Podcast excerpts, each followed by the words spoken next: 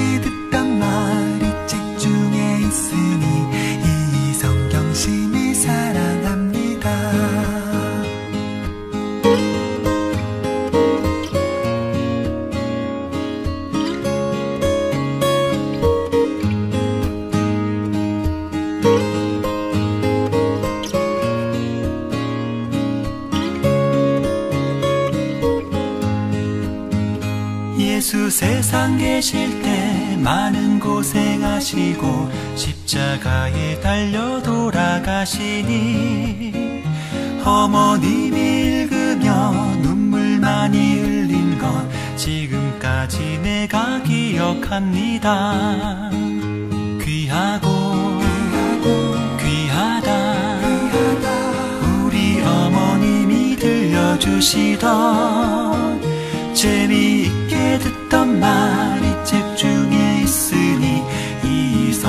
심히 사랑합니다. 그때 일은 지나고 나의 눈에 환하고 어머님의 말씀 기억하면서 나도 시시때때로 성경 말씀 읽으며 주의 뜻을 따라 살려 합니다. 나의 사랑하는 채 비록 헤어졌으나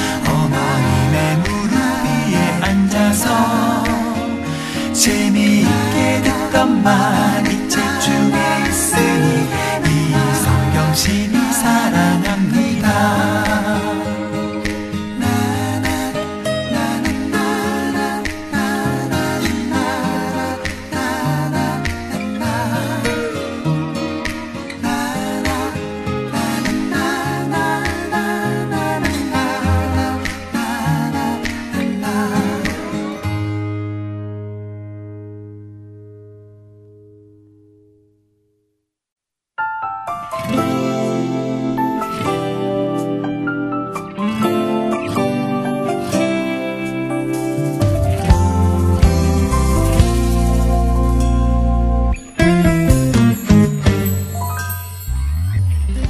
안녕하세요 청취자 여러분 서신서 읽기 진행의 김민석입니다.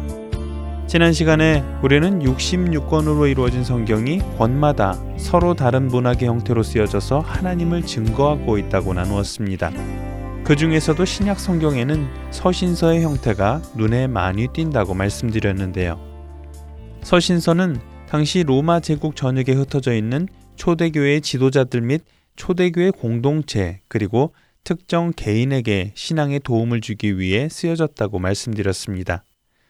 그렇기에 이 서신을 읽던 당시 사람들은 서신을 읽으면 저자가 무슨 말을 하는지 바로 이해할 수 있었지요. 하지만 우리는 이 서신이 어떤 이유로 왜 쓰여졌는지 알 수 없기에 당시의 시대적 배경을 파악하지 않고 서신을 읽으면 저자가 서신을 받는 사람에게 전달하고자 하는 의미를 정확히 이해하지 못해 자의로 해석하거나 오해하는 경우가 있다고 말씀드렸습니다. 당시 로마 시대는 도로가 잘 발달되어 있어서 로마가 통치하는 곳이면 어디든 이동이 용이하였을 뿐만 아니라 헬라어가 보편적으로 사용되고 있어서 기독교가 핍박받고 있는 시대였음에도 불구하고 그 어느 시대보다 복음이 효율적으로 전파될 수 있었다고 나누었습니다. 오늘은 당시의 역사적인 배경을 조금 알아보도록 하겠습니다. 서신서가 쓰여졌던 1세기 로마의 상황은 어땠을까요? 예수님께서 부활하시고 하늘에 오르신 후 로마에는 주 37년에 가이우스가 로마 근위병의 도움으로 티베리우스 황제로부터 제3대 황제 자리를 물려받습니다. 하지만 이렇게 근위대의 도움으로 황제의 자리에 올랐음에도 불구하고 황제가 된 지 불과 2년이 못 되어서 가이우스 황제는 병을 얻게 됩니다. 병을 얻게 된 가이우스는 자신이 언제 죽을지 모른다는 생각에 사로잡혀 정신적으로도 큰 문제를 갖게 되지요.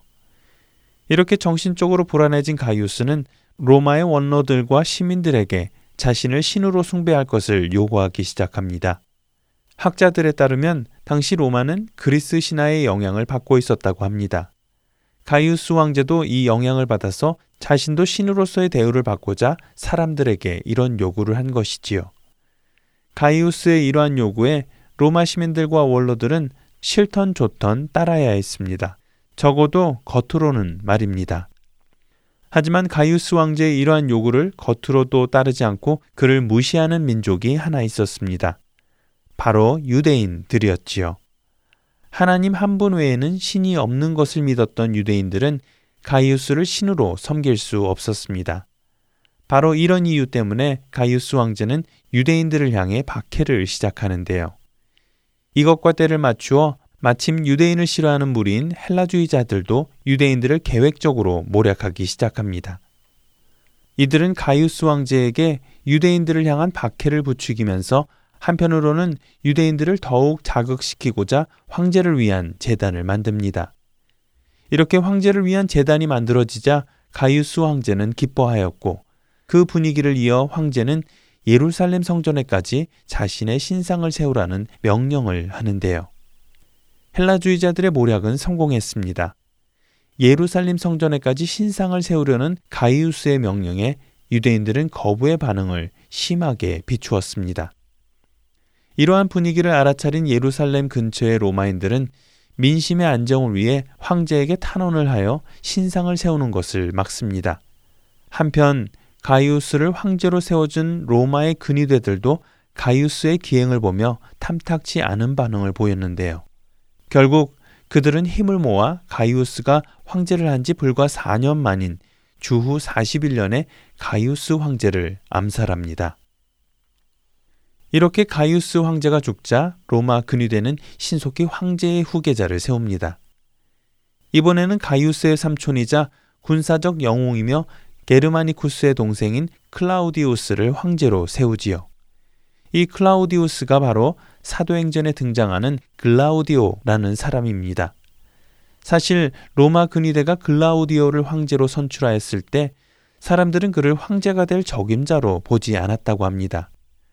그는 발을 절었을 뿐만 아니라 연설 중에도 말을 더듬기 일수였기 때문이었죠. 하지만 그가 황제에 오르자 그는 예리한 판단력과 능력으로 로마 영토에 속해 있는 속주들을 더욱 결속력 있게 강화시키고 또 영토까지 확장합니다. 그리고 그는 사람들을 자신의 편으로 만들기 위해 놀라운 행정을 시작하는데요. 귀족들만이 정치에 참여하는 것이 아니라 자유민 내각을 구성하여 타민족들은 물론 심지어 노예까지도 등용시켜 다양한 행정 분야를 감독할 권한을 부여했습니다. 그는 이러한 다방면의 사람들을 정치에 참여시키므로 로마 원로원의 힘을 경계하고 권력이 자신에게 집중되도록 한 것이지요. 그렇기에 그의 로마 통치는 14년이나 계속됩니다. 사도 바울의 선교 활동 시기 대부분은 바로 이 글라우디오 황제의 시기에 있었습니다. 글라우디오가 통치를 하던 시절 로마에 살고 있던 유대인들 사이에 그리스도를 따르는 부흥이 일어나기 시작하자 클라우디오 황제는 로마에 살던 모든 유대인을 추방시킵니다. 사도행전 18장 1, 2절을 보면 사도 바울이 2차 전도 여행 중 고린도에서 아굴라와 브리스길라 부부를 만나는데 이들 부부는 이 칙령 때문에 로마에서 쫓겨난 사람들이라고 설명하고 있지요. 사도행전 18장 2, 3절 한번 읽어보겠습니다. 아굴라라는 본도에서 난 유대인 한 사람을 만나니 글라우디오가 모든 유대인을 명하여 로마에서 떠나라 한 고로 그가 그 안에 브리스길라와 함께 이달리아로부터 새로운지라 바울이 그들에게 감해 생업이 같음으로 함께 살며 일을 하니 그 생업은 천막을 만드는 것이더라. 저는 이처럼 성경 밖에서 역사의 기록을 접하는데 그 기록이 성경 안에도 등장하면 참 흥분됩니다. 물론 우리가 하나님의 말씀이 역사 속에서 증명되었기 때문에 믿는 것이 아니라 증명이 되지 않아도 믿는 것이기 때문에 꼭 증명이 되어야 하는 것은 아니지만 이처럼 역사 속에서도 증명이 될 때는 더욱 믿음이 견고해지기 때문에 그렇습니다. 자, 로마의 당시 시대 상황은 이랬습니다. 이번에는 로마의 속주 중 하나였던 유대 지역, 그러니까 성경의 중심지로 옮겨서 그곳의 상황은 어떠했는지 보겠습니다. 당시 유대는 헤롯이라는 왕이 다스리고 있었습니다. 헤롯 왕, 귀에 익은 왕이지요. 많은 분들이 이 헤롯 왕을 아기 예수를 죽이기 위해 유아 대학살을 시행한 사람이자 세례 요한을 죽인 왕이라고만 생각하시기도 하십니다. 또한 한 사람이라고 생각하기도 하시지요. 하지만 헤롯이라는 말은 유대 왕 또는 그 왕가의 명칭으로 그의 이름이 아니라는 것입니다. 애굽의 왕을 바로라고 불렀듯이 말입니다. 학자들에 의하면 헤롯 왕은 이것보다 더 많은 여섯 일곱 명이나 된다고 하는군요. 그중 몇 명의 헤롯 왕이 성경의 시대별로 등장을 하는 것이죠. 그렇기에 잘 따져보지 않고서는 누가 누구인지 착각하기 쉬울 것 같습니다. 다음 시간에는 성경에 나오는 헤롯 왕들이 어떤 왕들이었는지 역사 속에서 또 성경 속에서 함께 알아보겠습니다. 다음 주에 뵙겠습니다. 안녕히 계세요.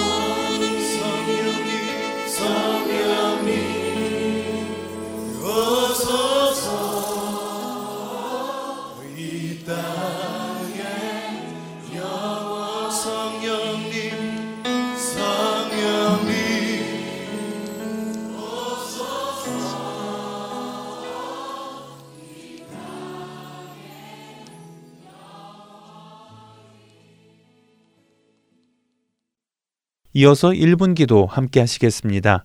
오늘은 일본 치바현 다케오카 마리닐 그리스도교회 안재현 목사님께서 진행해 주십니다.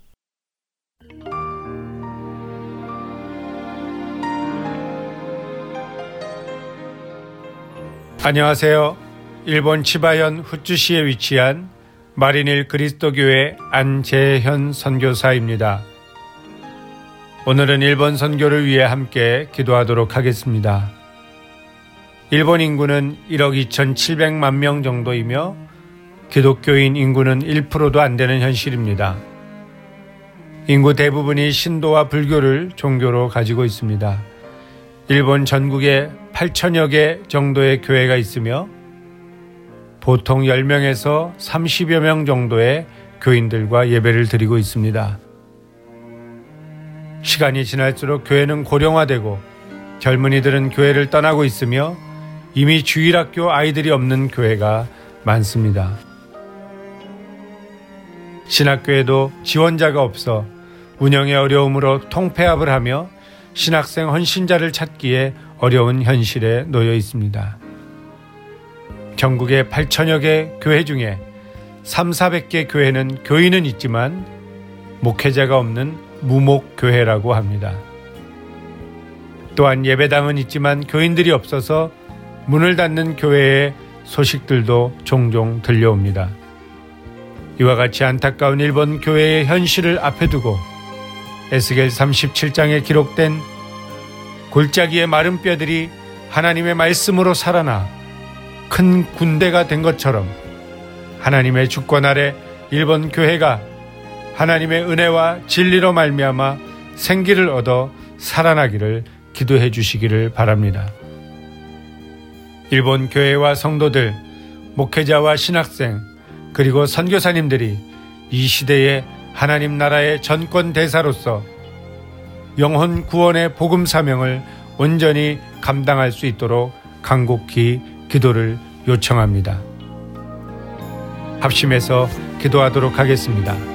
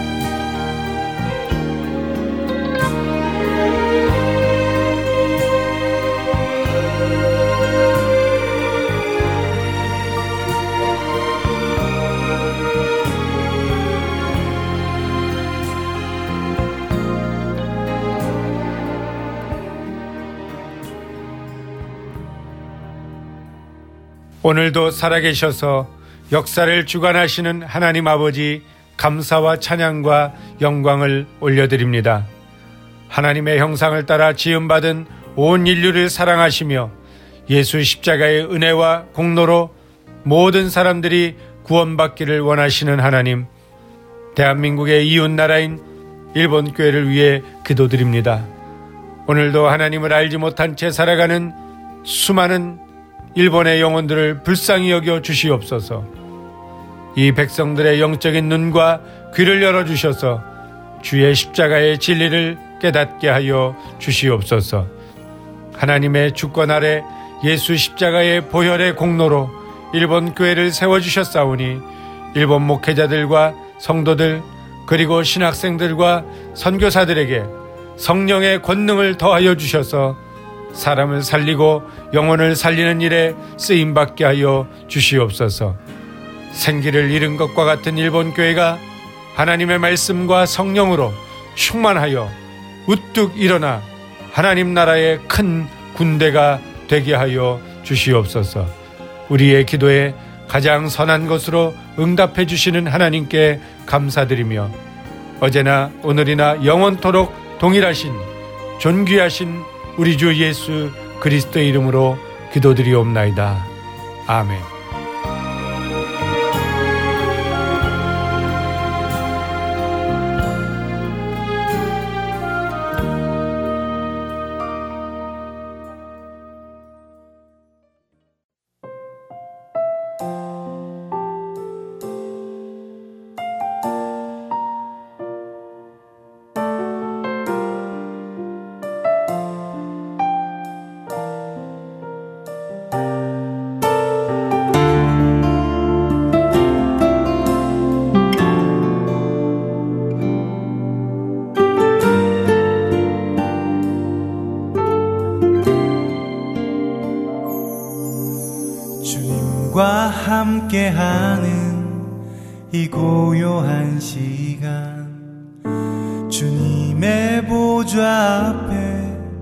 내 마음을 쏟네.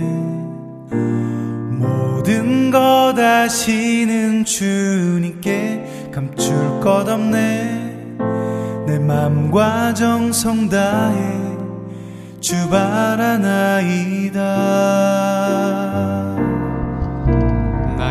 나 영영하잖아도 내쓸것 아시니 나 오직 주의 얼굴 구하게 하소서.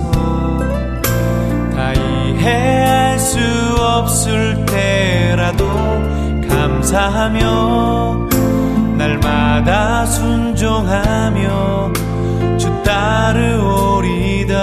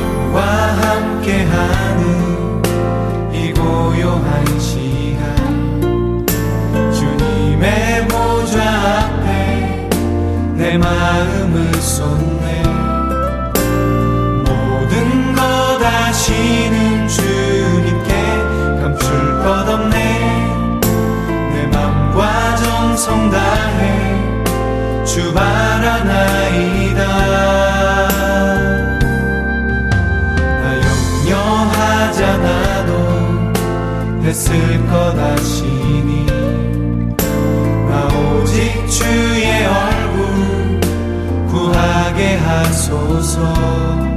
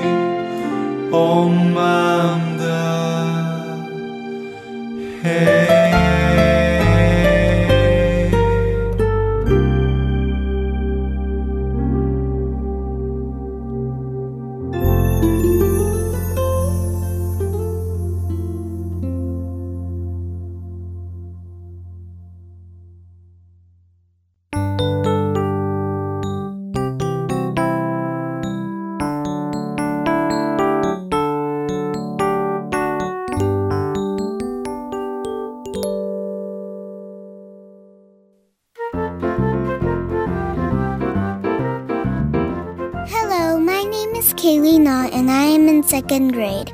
I am going to read Mark chapter. Hello, my name is Joshua Moon and I am in fifth grade, and today we're going to be reading Mark chapter 7. 자녀들과 함께 성경을 읽는 Let's Read the Bible은 자녀들이 직접 참여하는 프로그램입니다. 거리에 상관없이 스마트폰만 있으면 어디서든 녹음하여 참여할 수 있는 Let's Read the Bible. 여러분의 자녀들과 손자, 손녀들도 참여해 보라고 하세요. 자세한 문의 사항은 복음방송 사무실 전화번호 602-866-8999로 해주시면 안내해 드리겠습니다. 자녀분들의 많은 참여 기다립니다.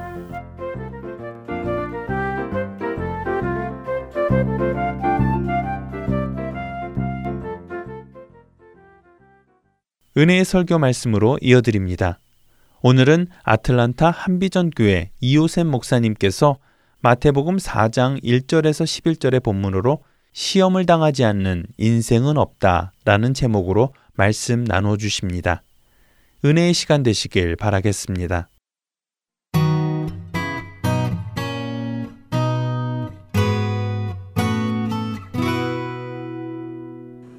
오늘 말씀은 마태복음 4장 말씀입니다. 예수님께서 광야에서 시험을 받으신 사건인데요.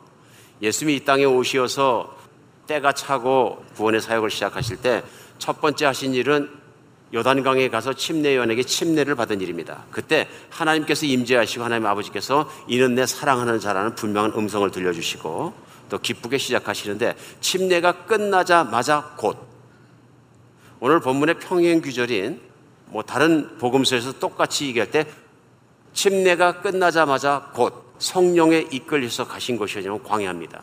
광야는 아무것도 없는 것이죠. 그리고 오늘 본문 말씀도 똑같이 그리 시작합니다. 1절에 그때에 침례가 끝나자마자 예수께서 성령에 이끌려 마귀에게 시험을 받으러 광야로 가서 40일 밤낮으로 금식하신 후 줄이셨다. 예수님께서 공생의 소위 구원의 사역을 시작하면서 첫 번째 하셨던 일은 아무 사람이 살지 못하는 광야로 나가셔서 40일간 금식하신 내용입니다. 금식기도 하신 것입니다. 근데 성령에 이끌려서 누구에게 마귀에게 시험을 받으러 광야로 나가셨다 말씀하십니다. 이제 세 번째부터 시험의 내용이 나옵니다. 3절 시험하는 자가 예수께 나와 이르되 내가 만일 하나님의 아들이어든 명하여 이 돌들로 떡덩이가 되게 하라. 예수께서 대답하여 이르시되 기록되었을 때 사람이 떡으로만 살 것이 아니요 하나님의 입으로 나오는 모든 말씀으로 살 것이라 하였느니라 하시고 이에 마귀가 예수를 거룩한 성에 데려다가 성전 꼭대기에 세우고 두 번째 시험입니다. 절 이르되 내가 만일 하나님의 아들이었던 뛰어내리라 기록하였을 때 그가 너를 위하여 그 사자들을 명하시니 그들이 손으로 너를 받들어 발에 돌이 부딪히지 않게 하리로다 하였느니라. 예수께서 이르시되 또 기록되었을 때 주 너의 하나님을 시험하지 말라 하였느니라 하시니 마귀가 또 그를 데리고 지극히 높은 산으로 가서 천하 만국과 그 영광을 보여 이르되 세 번째 시험입니다. 9절 만일 내게 엎드려 경배하면 이 모든 것을 내게 주리라. 이에 예수께서 말씀하시되 사탄아 물러가라 기록되었을 때 주 너의 하나님을 경배하고 다만 그를 섬기라 하였느니라. 이에 마귀는 예수를 떠나고 천사들이 나와서 수종을 드니라 하는 말씀입니다. 오늘 본문에는 예수님께서 첫 번째 하신 일이 뭐냐면 공생에 광야에 나가서 40일 동안 금식 기도를 하시면서 마귀에게 시험을 당하신 일입니다. 여기서 시험이란 단어 우리가 잘 생각해 봐야 됩니다. 성경에 나오는 시험이란 단어는 두 가지의 의미로 해석할 수 있습니다. 제일 먼저 시험은 어떤 뜻이 될 수 있는가 하면요. 예를 들면 우리가 어떤 일이 될지 안 될지 시험해 보다 테스트하다 할 때 그 시험의 뜻입니다. 그 다음에 믿음이 있는지 없는지 시험해 보다. 그 다음에 시련, 환란, 고난 이런 것들이 시험이 됩니다. 그래서 성경에서도 우리 하나님께서는 아브라함의 믿음을 시험해 보시려고 이때는 테스트입니다. 우리 공부할 때 테스트를 보는 것처럼 어, 그때는 이제 테스트라는 의미의 시험이 있습니다. 어떤 일이 될 수 있을지 될 수 없을지 시험해 보다 할 때 그 테스트가 시험이 됩니다. 하나님은 친히 사람들을 시험하지 않으신다는 말씀은 하나님께서는 사람들을 테스트해 보지 않으신다는 말씀이 아닙니다. 성경에 하나님은 사람들의 믿음을 테스트하셨습니다. 그때는 시험 보는 것입니다.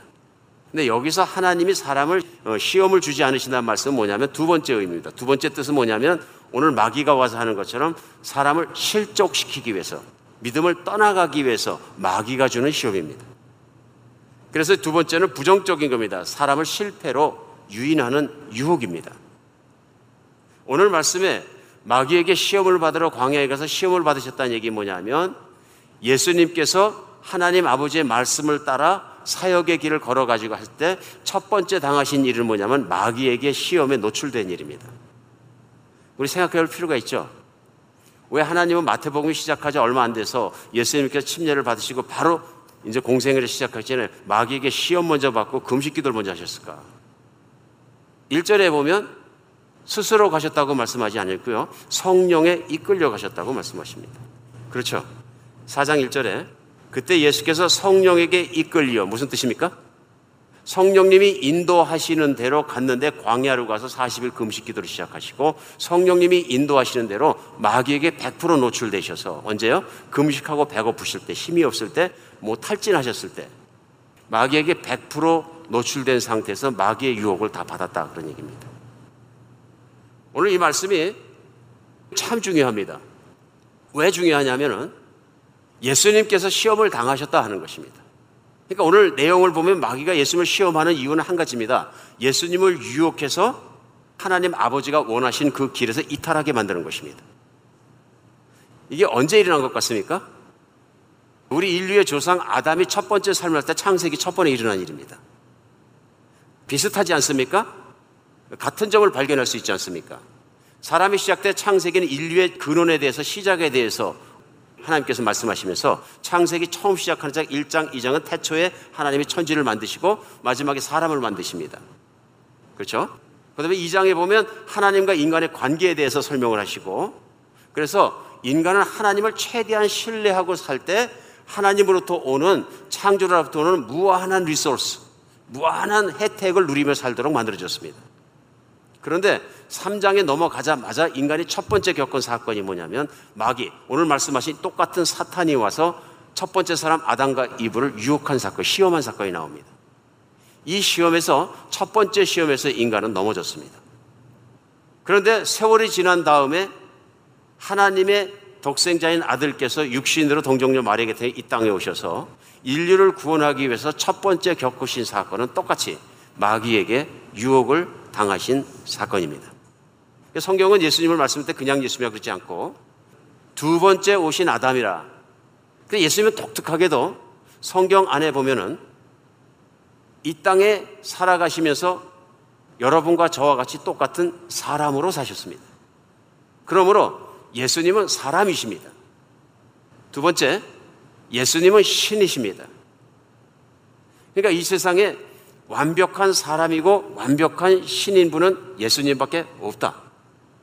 예수님께서 완벽한 사람이어야 하는 것이 사람을 죄악의 구렁텅이로부터 구원해낼 수 있는 것은 사람이어야 한다. 사람의 잘못을 대신해서 제물로 바쳐지는 것은 사람이 죽어야 한다. 여러 가지 생각할 때 사람이 아니고서 동물이 구원자가 되거나 무슨 천사가 구원자가 되거나 그래서는 안 된다. 그렇죠? 우리가 생각해보다 알수 있습니다. 예수님이 땅에 오실 때 온전한 사람으로 오셨다. 물론 사람만으로 오셨다 그러면 이단이 되겠죠. 그러나 예수님은 하나님의 아들이셨다.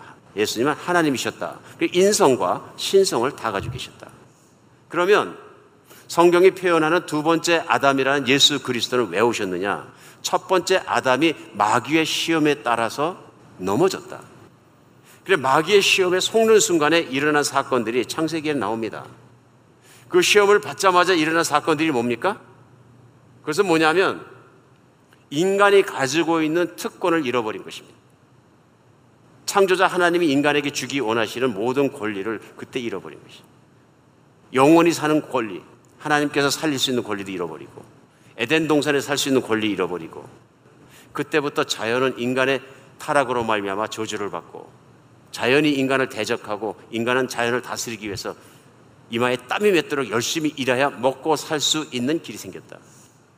그러나 하나님이 사람을 사랑하셔서 온전한 회복 속으로 보내시는데 타락해서 망가진 인간을 회복시킬 때 두 번째 보내신 예수 그리스도 그분을 통해서 하신다는 회복의 역사의 첫 번째 시작을 우리는 바로 이 광야에서 겪으신 마귀의 시험으로 생각하면 된다 하는 것입니다. 단순히 광야에서 예수님이 받으신 시험을 예수님의 사역만을 위해서 받으셨다는 것보다는 우리 인간의 본질적인 회복을 위해서 하나님께서 허락하신 시험이 있다는 것을 우리가 이해하는 것은 우리 본문을 이해하고 정말 적용하고 우리가 깨닫는데 굉장히 중요한 일이다 생각됩니다. 우리 예수님은 첫 번째 받은 시험이 뭡니까? 마귀가 와서 굶주렸는데 3절에 보면 시험하는 자가 예수께서 나오시는데 내가 하나님의 아들이거든 명하이 이 돌들로 떡덩이가 되게 하라. 이제 마귀가 와서 하나님의 아들인지 알았다는 얘기입니다. 그리고 예수님께 설득하는 겁니다. 배고프지? 하는 얘기입니다. 배고픈 사람에게는 음식이 굉장히 강한 욕구거든요. 굶주리셨을 때 마귀가 얘기하는 것입니다. 그리고 나는 안다. 당신이 하나님의 아들이기 때문에 돌덩이로 변해서 떡대기에서 먹을 수 있는 능력이 있다는 걸 안다. 그래서 당신의 능력이 있는데 왜 자제하느냐? 써라. 얼마나 설득력이 마귀는 유혹할 때 얼토당토하는 얘기를 하는 게 아닙니다. 설득력 있는 얘기를 합니다. 마귀는 무서운 자입니다. 속이는 자이고요. 오늘 예수님께 오셔서 동일한 도전을 합니다. 배고프지? 꼭 그렇게 해야만 하나님 아버지를 섬기는 게 아니라 밥 먹고 떡 먹고 배부르게 해도 사역 얼마든지 할 수 있어. 근데 아버지의 뜻은 뭡니까? 쉽죠? 1절에 나와 있는 거죠. 성령님께서 40일간 금식 기도하고 예수님께서 육신을 입고 있다는 계실 때 아버지께만 초점을 맞추고 아버지만 생각하고 아버지만 뜻을 따르겠다는 내 자신을 쳐서 복종시키고 내 자아는 부인하고 아버지만 따라가는 결단의 기도의 시간이거든요. 인간이 하나님을 버리고 돌아섰기 때문에 망했기 때문에 그 길을 걸어가면서 첫 번째 걸어가셔야 될 길은 나는 아버지만 섬기겠습니다 하는 전적인 헌신과 그 길을 예수님께서 걸어가시고 계신 것입니다. 마귀가 와서 어떻게 그 길을 막으면 됩니다. 그러니까 어떻게 합니까? 설득력 있게 얘기하는 거죠. 먹고 일해라. 하나님의 말씀을 부인하라. 타협하라. 아주 못 따르게 하는 거 아니다. 먹고 일해라. 예수님 말씀이 뭡니까? 사람이 떡으로만 살 것이 하나님부터 나오는 말씀으로 살 것이니라. 신명기 말씀이에요.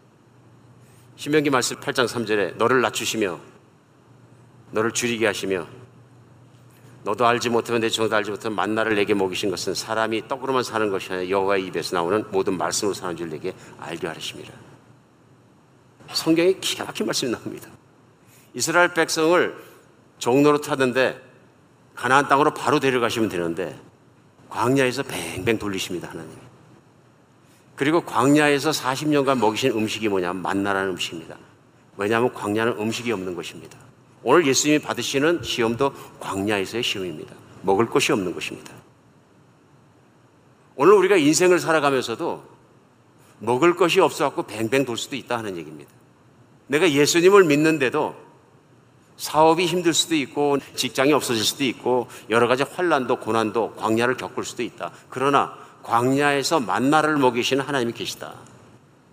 그런 얘기거든요. 그러니까 이스라엘 백성이 만나 갖고 망족을 못 하니까 막 불평을 해요. 이거 싫다. 그래갖고 불평하던 사람들이 광야에서 다 죽은 거예요. 사람은 못한다 이런 얘기거든요. 결론. 그런데 오늘 예수님께서 이 말씀을 하시는 거예요. 사람이 떡으로만 살 것이 아니라 하나님 입에서 나오는 말씀으로 살 것이니라. 이거 안 통하니까 그 다음에 어떻게 합니까? 예수님을 다른 방법으로 시험합니다.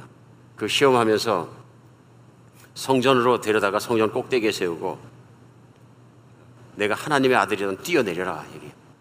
마귀가 영특한 자입니다. 이게 무슨 말이냐 하면요. 예수님께서 하나님 말씀 신명기 8장 말씀 가지고 대적을 하시니까 이번엔 마귀가 하나님 말씀을 인용해서 코트해 가지고요. 설득합니다. 그렇지 않느냐? 하나님 말씀에 기록되기도 하나님의 아들은 얼마든지 하나님 보호하신다 그랬지 않느냐? 그러면서 얘기하는 거죠. 성전 꼭대기에 세고 이르되 내가 만일 하나님의 아들이라면 뛰어내리라 기록되었으되 하나님 말씀으로 설득하는 거예요. 그가 너를 위하여 그의 사자들을 명하여 그들의 손으로 너를 받들어 발이 돌에 부딪히지 않게 하리로다. 얼마나 설득력 있습니까? 하나님 말씀으로 그렇게 대답을 하는데 나도 하나님 말씀을 좀 아니까 얘기할게. 그러면 시편 말씀에 하나님의 아들이면 괜찮다고 했지 않느냐 얘기하는 것입니다. 보호한다고 하셨지 않느냐. 그래서 하나님의 말씀을 가지고 설득을 합니다. 마귀의 특징은 뭐냐면요. 하나님의 말씀을 자기 뜻대로 해석하고 갖다 적용시키는 것입니다. 실제로 그가 인용한 시편 91편 11절로 12절은 이런 말씀이에요. 그가 너를 위하여 천사들을 명령하여 내 모든 길에서 너를 지키게 하심이라. 그들이 그들의 손으로 너를 붙들어 발이 돌에 부딪히지 아니하게 하리로다. 그러니까 마귀도 성경을 잘한다. 믿지 않는 것이지 하나님을. 맞습니까? 그러면서 얘기하는 것이 그 천사들이 손으로 너를 붙들어 발이 돌에 부딪히지 않겠다는 것이 하나님 약속이니 내가 성전 꼭대기에서 절벽으로 뛰어내리면 보통 사람은 다 죽는데 터럭 하나 다치지 않고 딱 서 있으면 무슨 일이 일어나겠어요? 상상이 되는 거죠. 사람들이 다 너를 경배하지 않겠느냐. 뭐 그렇게 힘들게 금식하고 뭐 사역하느냐. 그냥 성경 말씀대로 내가 이루어진다는 거 한번 딱 보여주면 사람들이 그냥 구름대 같이 모여갖고서 당신을 영웅으로 만들 텐데 내가 easiest way 쉬운 길을 가르쳐 주겠다. 그 얘기 뭡니까 사실은? 금식하고 줄이고 이렇게까지 하나님 따라갈 필요 없다. 이렇게 하지 않아도 하나님의 뜻대로 그분의 나라를 이루고 사람들을 다 끌어모으는 방법은 얼마든지 있다. 설명하는 것입니다. 이때 하나님 말씀을 인용하는데 잘못 해석합니다. 시편에 있는 말씀은 그런 말씀이 아닙니다. 그가 너를 위하여 천사들을 위하여 내 모든 길에서 너를 지키신다는 말은 천사들을 통해서 하나님 아버지의 말씀을 순종하며 살아갈 수 있도록 말씀을 따라 삶을 지켜주신다는 말씀입니다. 근데 앞에 있는 거 다 빼버리고요. 현상만 갖고 얘기하는 거예요. 잘못 적용하는 것을 볼 수 있습니다. 그래도 안 되니까 세 번째 하는 일이 뭡니까? 세상 천하에 있는 영광을 다 보여주고 뭐라 하냐면 세상 영광을 봐라. 얼마나 멋지냐. 이 세상 영광 원하면 내가 너에게 주겠다. 이 세상 영광은 내가 나의 추종달과 함께 일으켜 세운다. 맞는 얘기입니다. 그래서 예수님도 마귀를 얘기할 때, 사탄을 얘기할 때 세상의 임금이라고 얘기했어요. 성경에서 세상을 여러 뜻으로 말씀하지만 오늘 말씀하시는 세상은 뭐냐면 마귀와 마귀를 추종하는 사람들이 만들어 놓은 인간의 영광을 만들어 놓은 것이 세상 영광입니다. 인간이 만든 것도 영광이 있습니다. 있습니까? 없습니까? 있습니다. 근데 성경은 그것이 바벨탑을 쌓았던 사람들과 같이 마귀가 인간을 통해서 세우는 영광이라고 말하는 거예요. 그래 놓고 그 세상 영광을 보여주고 그 영광 앞에 절하면 내 앞에 절하면 다 주겠다. 우리 예수님께서는 우리는 다만 하나님만 섬기라 하는 말씀으로 일축하시고 시험이 끝납니다. 오늘 시험 예수님만 받는 시험일까요? 문제는 여러분과 저와 이 땅에 존재하는 모든 인간은 다 받는 시험입니다. 요한일서에서 요한 사도는 이렇게 표현했습니다. 대신에 오늘 세 가지 시험을요. 육신의 정욕과 안목의 정욕과 이생의 자랑으로 설명을 했습니다. 그러면서 예수 그리스도에게 배웠던 그는 사도는 그렇게 얘기합니다. 그러므로 세상이나 세상에 있는 것을 사랑하지 말라. 그럼 오늘 말씀 듣는 분들이 생각할 거 아니에요? 어, 그럼 뭐 그리스도는 세상 밖으로 튀어나가서 불교가 산 속으로 들어간 것처럼 산 속에 들어가서 수도원 세워놓고 거기서 세상을 끊고 살아야 돼. 그런 얘기가 아닙니다. 세상에 있는 영광은 하나님의 뜻을 이루지 못한다 하는 것입니다. 왜냐하면 세상에 있는 영광은 하나님의 영광을 위해서 세워진 것이 아니고 사람의 영광을 위해서 세워진 것인데 제일 먼저 사용한 것이 뭐냐면 인간의 육신의 정욕을 따라 세워졌다는 것입니다. 교회 가지 말라 이렇게 얘기하는 거 아니고 먹고 사는 게 먼저 아니냐. 이 돌들로 떡덩이 되게 하라. 이것은 뭐냐면 하나님만 찾고 말씀만 찾고 다니면은 뭐가 일어나냐? 일단은 먹고 사는 문제가 해결되고 봐야 되지. 예수 믿는다 그러면서 비즈니스 안 되고 뭐가 안 되고 먹고 사는 돈도 부족하고 그러면 정말 덕이 안 된다. 오늘 반대거든요. 40일을 금식하다 굶어 죽을지언정 하나님 앞에서 하나님 뜻대로만 따라가겠다는 게 예수님의 결단입니다. 믿음이고요. 얼마나 다릅니까? 오늘 두 번째도 마찬가지잖아요. 그게 안목의 정욕 아닙니까? 사람들이 인기를 끄는 것, 인정을 받는 것, 얼마나 무서운 시험이에요. 오늘날도 그렇지 않습니까? 아마 오늘날도 목회하는 목회자들의 가장 큰 도전은 이단들의 잘못된 교리로 도는 것보다 성전에서 뛰어내리라가 더 큰 것 같아요. 어쩔 때 부족한 저도 그런 유혹을 받을 때가 있습니다. 교회를 하면서 교인들이 불어나지 않은 것 같으면 목회자는 우선 걱정이 됩니다. 왜 그러지? 그러면서 기도하게 됩니다. 하나님 능력을 팍 주시어서 하나님의 살아계신 능력이 교회에서 보이게 되면 수천 수만 명이 금방 모일 거 아닙니까? 실제 그런 일이 많이 있고요. 팍 보여버리면 되지 않습니까? 유혹이죠. 유혹입니다. 하나님은 그런 사역자를 기대하시는 것이 아니라 분명히 하나님은 하나님 말씀에 순종하는 사역자를 기대하신다는 것을 알 수 있습니다. 왜냐하면 그래야 구원받고 그래야 예수님 닮아가고 그래야 세상에서 하나님의 능력이 하나님의 영광이 그의 순종을 통해 드러나게 되거든요. 그의 영광이 아니고요. 근데 자칫 잘못하다 보면 하나님을 따라가는 게 아니라 하나님을 이용하는 데까지 들어갈 수 있다. 오늘 예수님이 받으셨던 똑같은 시험이 이런 것들입니다. 내가 세상을 살아가면서 이만큼은 살아야지. 세상에 출세하기 원하고 드러나기 원하고 얼마나 많습니까? 또 교회는 얼마나 이것을 부추깁니까? 성공주의는 얼마나 교회 깊숙이 들어와 있습니까? 오늘 예수님 그냥 거절하시잖아요. 오늘 이것 보면서 우리 배워야 될 것, 알아야 될 것, 깨달아야 될 것 있습니다. 예수님께서 우리를 세상에서 떠나라 그러지 않고 세상에 한복판으로 물론 보내주셨어요. 그런데 한복판으로 보내주셔서 세상의 빛과 소금의 삶을 살라 그러신 빛과 소금의 삶이 마태복음에 계속하는 산상수훈 속에 나옵니다. 그렇죠? 첫 번째 강에 마태복음 오늘 4장입니다. 한 장 넘어가면 산상수훈 시작되고요. 그렇죠? 5장, 6장, 7장 산상수훈이 계속되면서 핵심이 무엇입니까? 하나님의 자녀답게 살아가요. 그렇죠?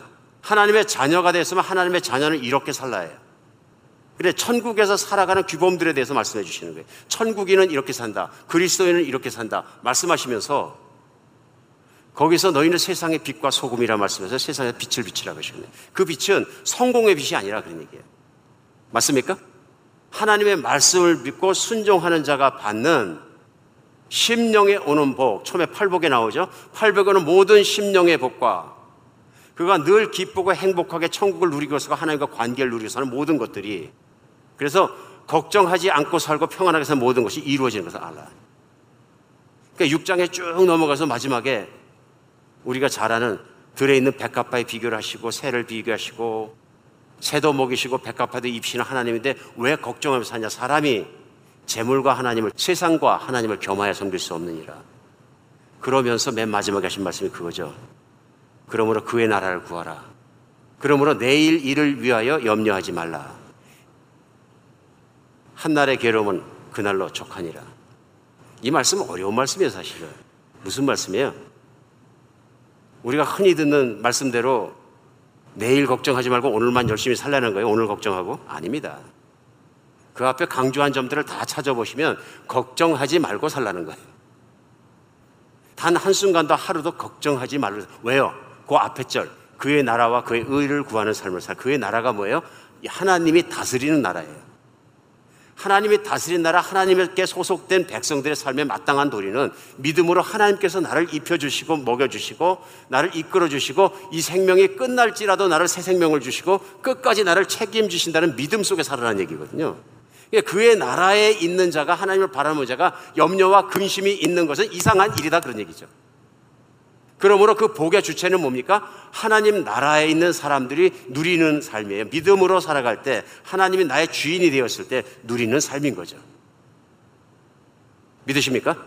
그러니까 진정한 신앙은 내일 일은 걱정 안 하고 노력하되 내가 오늘 내가 걱정하고 해야 된다. 모든 건 내가 책임진다가 아니라 모든 것은 먹고 마시고 자고 살고 죽고 미래까지 하나님 아버지가 책임진다. 왜? 내가 하나님 나라에 들어있기 때문에. 하나님이 통치하시기 때문에.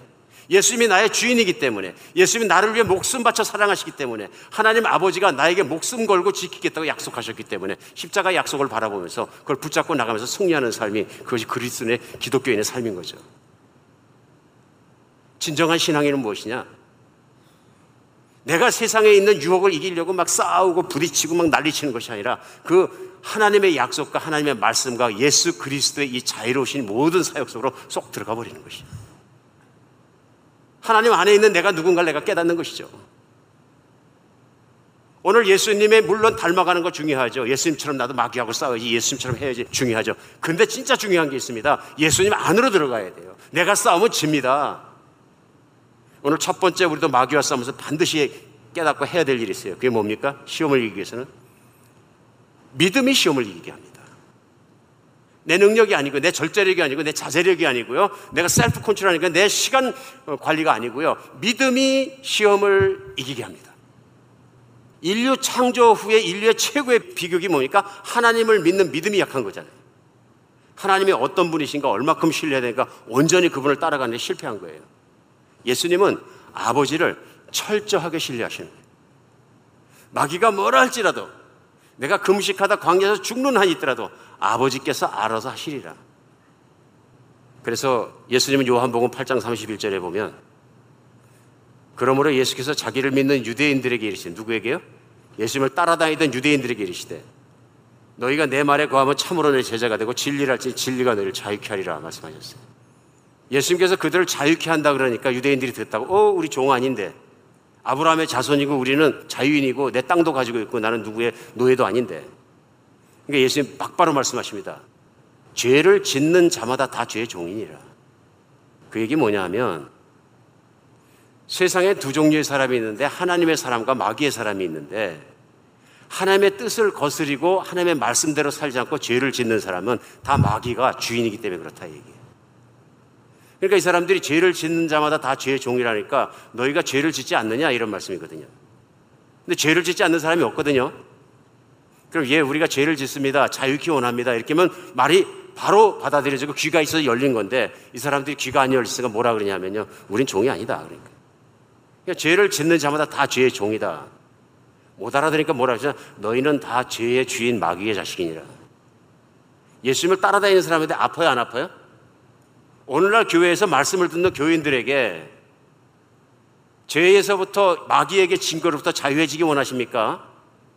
그래 여러분은 마귀의 자식일 수 있습니다. 하고 얘기하면 기쁘십니까? 안 기쁘죠. 이들이 막 화가 났어요. 막 화가 나서 우리는 신앙인이고 종교인이고 제사를 드리고 하나님의 선택받은 백성이고 막 그런데 무슨 죄의 종? 너희가 죄를 짓는 것이 죄의 종이라는 증거다. 그런 얘기예요. 증거다. 종되었기 때문에 그렇다. 그런데 나를 믿으면 내 말이 너희를 그 진리가 너희를 자유케 할 것이다. 마귀는 거짓이고요. 진리는 참이거든요. 항상 세상을 살면서 영적인 얘기들, 하나님에 대한 얘기들, 하나님의 말씀에 대한 거짓을 마귀 쪽에 들어왔고 세상의 얘기를 들어왔고 참을 듣지 못했다 이런 참 천국에서 와서 말을 전하는 내 말을 듣고 나를 믿으면 너희가 죄로부터 자유해진다. 그 얘기 뭡니까? 죄가 없어질 뿐만 아니라 죄를 짓지 않게 된다. 왜요? 중요한 게 있습니다. 너희가 나를 믿고 내 안에 거하면 우리 흔히 예수님을 믿는다는 거 얘기할 때 천국 가기 위해서 믿어야죠. 물론 예수님 믿으면 천국 갑니다. 그런데 중요한 것은 천국은 죽어서 가는 걸까요? 아닙니다. 성경이 말씀하는 천국의 개념은 하나님의 다스림을 받는다, 하나님의 자녀가 된다 이런 뜻입니다. 하나님의 통치 안에 들어간다. 하나님의 가족 밖의 사람이 아니다 그런 얘기입니다. 그러면 그 천국을 언제 가느냐면 예수님을 믿는 순간에 가거든요. 근데 그 천국을 예수님 믿는 순간에 가는데 어떻게 되는 것입니까? 쉽습니다. 신앙생활은 내가 무엇을 붙잡는 것이 아니라 내가 예수님을 믿음으로 말미암아 내가 죽는 것입니다.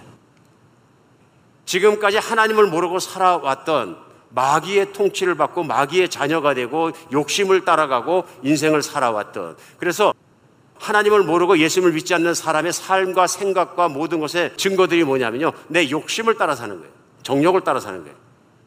세상에서 내 안목의 정욕과 이생의 자랑을 따라 사는 거예요. 내 인생에 추구하고 성공이라는 건 무엇이냐면요. 반드시 내가 세상에서 무엇을 거머쥐고 달성하고 하는 것이 인생의 성공이라고 생각하고 그걸 추구하는 게 뭐냐면 마귀의 자식으로 살아간 사람의 인생이에요. 오늘 마귀는 예수님을 하나님 아버지의 뜻에 전적으로 따라가는 데서 방해하는 것처럼 오늘도 우리가 하나님을 따라갈 때 늘 방해합니다. 믿음이 시험을 이기게 합니다. 나를 믿지 않고 예수님을 나의 주님으로 믿는 걸 믿음이라 합니다. 우리 믿음의 대상은 예수님이고 믿음의 내용은 예수님만이 나의 구원자이시고 나의 주인이시고 온 우주의 왕이시고 교회의 주인이시고 모든 것을 다스리는 분이신 것을 내가 믿는 것입니다. 믿음이 시험을 이기게 합니다. 반대로 하면은 내가 시험을 신앙이 좋으니까 훈련 많이 받았으니까 신앙생활 오래 했으니까 이만하면 연저도 깊으니까 직분이 내가 이만하니까 no 100% 쓰러집니다. 교만한 사람 됩니다. 예수님 없이는 난 못합니다.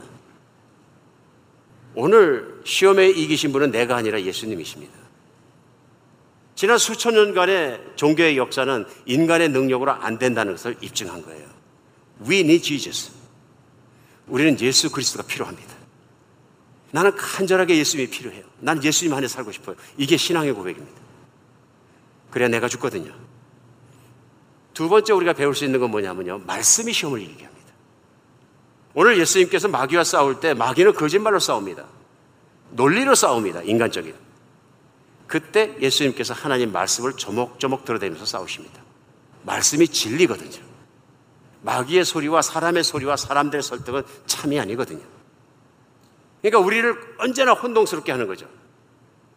세상에서는 해는 동쪽에 떠서 서쪽으로 진다는 불변의 진리입니다. 그러니까 성경에서 읽다 보니까 어느 날인간 해가 뜨지 않는다. 그럼 그것도 진리가 아니다. 혼란스러운 거예요. 그러면 철저하게 세상에 있는 물질적 진리만 믿는 사람이 뭐라 하냐? 그걸 믿느냐? 그걸 믿는 게 예수님을 믿는 거예요. 성경에 보면 마지막 날에 무슨 일이 생깁니까? 예수님께서 마태복음 24장 우리 읽어가다 보면 마지막 날 일어나니 나오는데요. 그때에는 별들이 떨어지고 해가 어두워지고 하늘에 있는 모든 것이 접어서 없어지고 새하늘과 새 땅이 내려올 텐데 캄캄해진다는 얘기. 해가 뜨지 않는다. 별이 없다. 달이 빛을 잃는다. 믿으십니까? 그 모든 것을 영원히 붙잡고 움직이시는 분은 하나님이시에요. 인간은 그저 눈에 보이는 걸 진리라고 설정하는 것 뿐이에요. 그런 인간의 책이나 말이나 내용을 믿지 말고 진리 대신 하나님 말씀을 참 내가 믿어야 될 것을 믿고 살아가는 사람만이 시험을 이깁니다. 왜냐하면 하나님의 말씀을 절대로 사랑하는 자녀들을 시험 들게 하지 않으십니다. 시험을 들게 하는 건 마귀입니다. 내 안에 있는 세상적인 욕심들이고 유혹들입니다. 하나님은 인간을 타락하게 하지 않으십니다.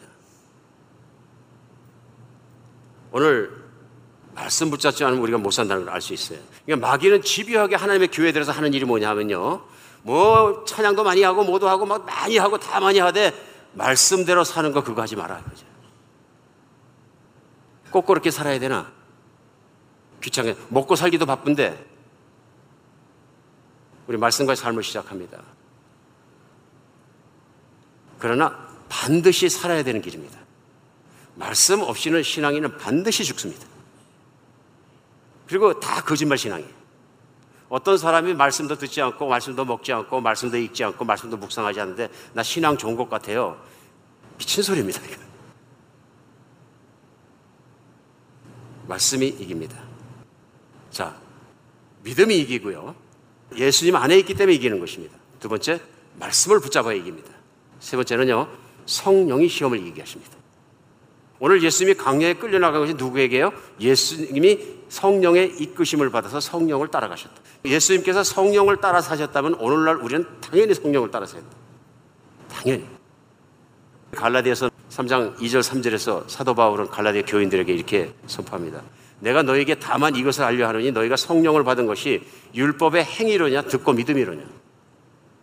너희가 성령을 받은 것이 그 얘기 뭐냐면 너희가 믿음이 생긴 것이 율법의 행위를 열심히 했더니 예수를 믿는 믿음이 생겼느냐 아니면 복음을 듣고 믿었더니 생겼느냐. 그 복음을 듣게 한 것이나 복음을 듣고 믿게 한 것이 누구의 내 능력이나 성령이 내 안에 오서 믿게 한 것이냐 이런 얘기예요. 3절은요. 너희가 이것이 어리석으냐 성령으로 시작해서 이제 육체로 마치겠느냐. 사람들이 유대인들이 와서 얘기하니까 막 할례도 받고 모양도 내고 종교적 열심도 내고 막 그러니까 말씀이 뭐냐면 진짜 중요한 게 뭐냐? 예수님을 진짜 믿느냐 하는 것이다. 네가 성령을 받았느냐? 예수님 안에 사는 자들은 성령으로 살아야지 육신으로 살면 반드시 죽는다. 하나님의 성령의 능력으로 나를 거듭나게 하시고 예수님 따르게 하시고 십자가의 예수 그리스도의 복음이 가장 중요하게 하시고 그분만 바라보게 하시고 그분의 주인을 섬기게 하시고 내가 모든 것 가운데 예수님을 많이 생각하기 위해서 따르게 하신 것은 성령이 하신 거예요. 그러므로 성경을 쓰신 성령님이 모든 성경은 성령님의 감동으로 받은 사람들이 쓴 책이고요. 그 성경을 쓰신 성령님이 내가 성경을 피고 읽을 때 내 안에 역사하셔서 깨닫게 하시는 은혜가 바로 성령님이 거예요. 그래 마태복음 16장에는 너희들은 나를 누구라 하냐 하니까 시몬이 얘기하죠. 베드로가 주는 그리스도의 살아계신 하나님의 아들이시나이다 고백하자마자 예수님 하신 말씀 뭐예요? 바요나 시몬아 내가 복이 있도다. 이것을 내게 알게 한 것은 혈육이 아니라 하늘에 계신 하나님의 아버지께서 알게 하셨느니라. 성령이 너에게 깨닫게 하셨느니라. 감사해요, 감사하네요. 듣기만 하면 뭐 합니까? 내가 성경을 필 때, 설교 말씀을 들을 때, 내가 묵상할 때, 어이구, 이건 하나님이 나에게 하신 말씀이야. 그래 깨달아지니까 탁 받아들여서 그 성령의 말씀을 쫓아가는 사람입니다. 성령님 따라 살아야 시험을 이깁니다. 내 능력으로 하면 시험 칩니다. 진실로 이 말씀이 우리 마음의 성경 말씀처럼 잘 박아놓은 모처럼 박혀서 나는 예수님만 바라보고 믿고 살 거야. 나는 죽고 예수로 살 거야. 예수님의 사람은 하나님을 바라봐야 합니다. 기도하겠습니다. 주보열 날 정결케 하고 주보열 날 자유케 하니 주 앞에 나 예배하는 이 시간 나의 모든 것을 주께 드리네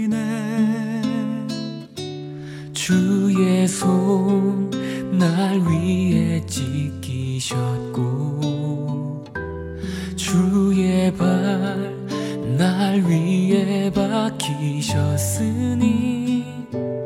이제는 내가 사는 것이 아니요.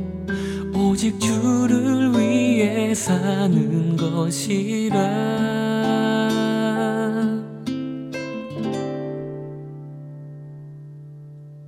주의 손에 나의 손을 포개고 또 주의 발에 나의 발을 포개어 나 주와 함께 죽고 또 주와 함께 살리라. 영원토록 주 위에 살리 손에 나의 손을 포개고 또 주의 발에 나의 발을 포개어 나 주와 함께 죽고 또 주와 함께 살리라. 영원토록 주 위에 살리라. 주 위에 살리라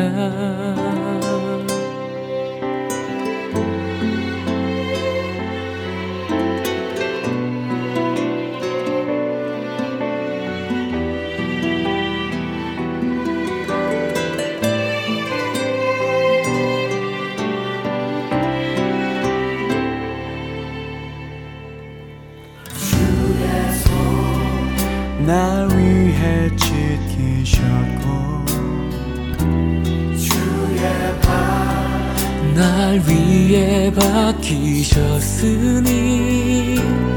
이제는 내가 사는 것이 아니요. 오직 주를 위해 사는 것이라.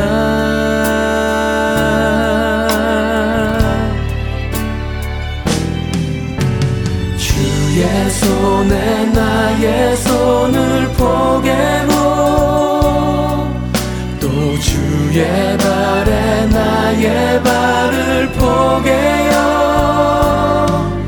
나 주와 함께 죽고 또또 주와 함께 살리라. 영원토록 주 위에 살리라. 주의 손에 나의 손을 포개고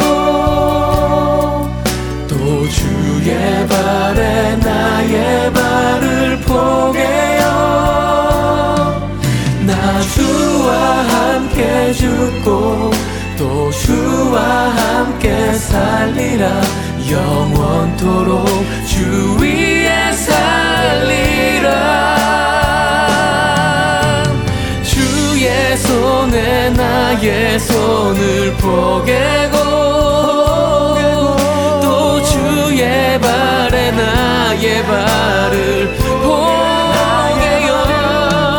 나 주와 함께 죽고 또 주와 함께 살리라. 영원토록 주 위에 살리라. 주 위에 살리라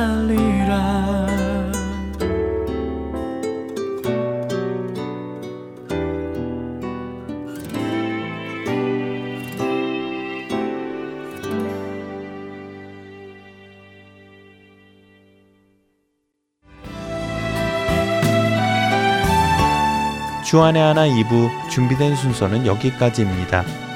함께 해주신 여러분께 감사드리고요. 저는 다음 시간에 뵙겠습니다. 안녕히 계십시오.